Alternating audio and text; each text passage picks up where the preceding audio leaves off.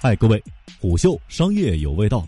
接下来和您一起分享的文章：华为和荣耀的杀手锏还是自研处理器。作者：古全军。向您问好，我是金涛。二点七亿台，这是任正非给华为消费者业务提出的新目标，相较之前的二点五亿的目标，甚至还提高了两千万。就在禁令风波刚刚缓和的节骨眼上，任正非这样说也有底气在。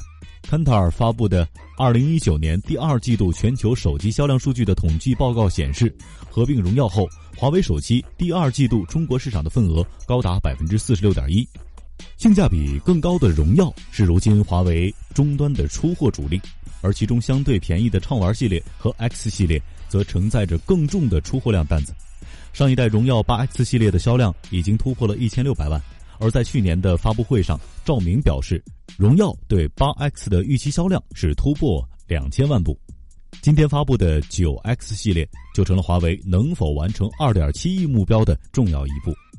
九 X 系列最突出也是最核心的卖点，依然是这块自研的七纳米制成的麒麟八幺零处理器，这是第四款商用的七纳米移动 SoC，前三款分别是苹果 A 十二、高通骁龙八五五以及麒麟九八零，毫无疑问，这三款都是旗舰水准。具体参数上，麒麟八幺零采用了两颗二点二七 G 赫兹的 Cortex A 七六大核，六颗一点八八 G 赫兹的 Cortex A 五五小核。官方称，比起麒麟七幺零，单核性能提升百分之七十五，多核性能提升百分之四十。GPU 采用 Mali G 五二定制六核，能效提高百分之一百六。NPU 采用华为自研达芬奇架构，AI 跑分比骁龙八五五高百分之二十六。麒麟八幺零在峰值性能上还不能跟上面提到的三位大哥相比。荣耀总裁赵明也在采访中表示，八幺零是介于骁龙八四五和八五五之间的定位，说的还是有点满了。这颗芯片实际跑分在二十三万多，超过了麒麟九七零、骁龙七三零以及骁龙八三五，距离八四五稍有距离。但得益于七纳米制程，它的发热控制、功耗等等都是一流水准。可以说是目前终端 SOC 最有力的竞争者，这样田忌赛马的打法确实有效。设计上，荣耀 9X 也终于采用了时下主流的升降全面屏设计。发布会上，赵明特别提到，荣耀是唯一一个尝试了所有全面屏解决方案的厂商，包括刘海水滴、挖孔、升降、滑盖。不过在简单体验中发现，荣耀 9X 摄像头升起的速度明显慢了些，屏幕材质为 LCD。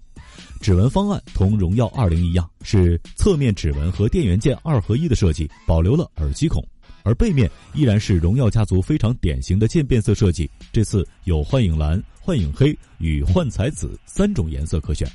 而在拍照方面，标准版与 Pro 版主摄都是四千八百万像素，二分之一寸面积的传感器，具体型号没有做介绍，应该是索尼 IMX 五八二。荣耀给九 X 带来了全新的夜景算法，命名为“猫头鹰”。在没有采用 RYYB 像素排列的情况下，实现了十万的高 ISO。当然，这么高的 ISO 秀肌肉意味更浓些，只是极端场景下用用。从价格来看，两千一百九十九元起售的九 X Pro 配置算是均衡，但性价比不是最高的那档。毕竟就在今天，荣耀自家的旗舰产品 V 二零已经降价到了两千零九十九元，这是自家和自家的错位竞争。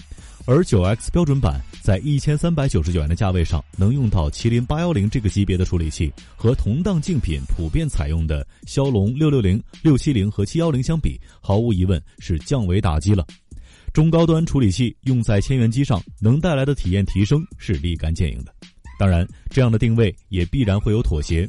三摄的 Pro 版多了一颗八百万像素的超广角镜头，但这两款未配备长焦镜头，仅有一枚景深镜头协助成像。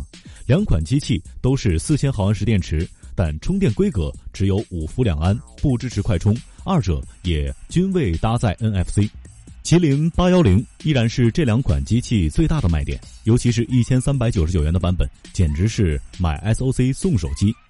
除此之外，方舟编译器、The Nine 液冷散热、EROFS 文件系统、GPU Turbo 等技术在九 X 身上都得到了保留，而 NPU 的算力也逐渐落地，带来了一些诸如视频抠图、图库分类等小的功能。凭着自研的优势，华为把越来越多的技术下放。高端芯片下放，从而有了一套和高通阵营硬件完全不同的策略。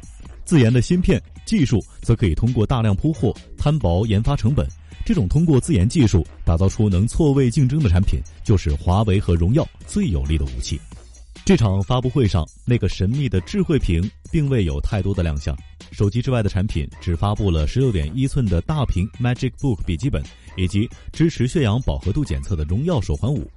发布会后的采访时，有记者同行问到，在软件和硬件上有没有进一步的融合时，赵明露出了狡黠的笑容说：“我知道大家想问什么。”很明显，这时候外界最关心的依然是华为自研的鸿蒙系统。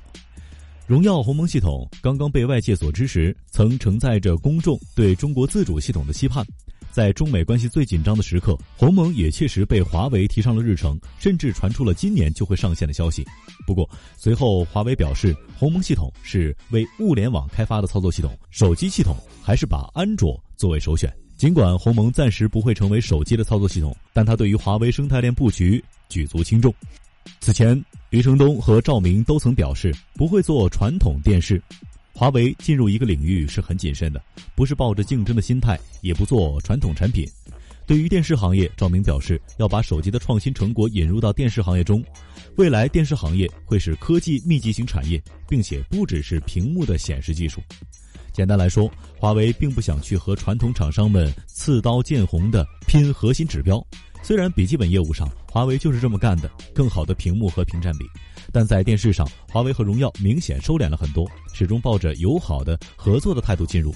华为在电视领域的打法，大概率会像手机一样，把一些自研的技术引入到电视产品中，围绕着各种屏幕的技术推出一些不一样的功能和生态玩法。鸿蒙系统就是这种策略的根基。赵明也明确表示，不会进入更多的传统家电行业，比如空调、洗衣机等。华为这套自研技术、出货摊薄研发成本的玩法已经颇为熟练。这套玩法玩不转的行业就先观望。华为今年的压力很大，节奏也很快。对于华为手机来说，下一个值得关注的就是下半年的麒麟九九零处理器，而首个重磅的生态链产品智慧屏就要等到下个月的开发者大会了。好，以上虎嗅商业有味道，我是金涛，明天见。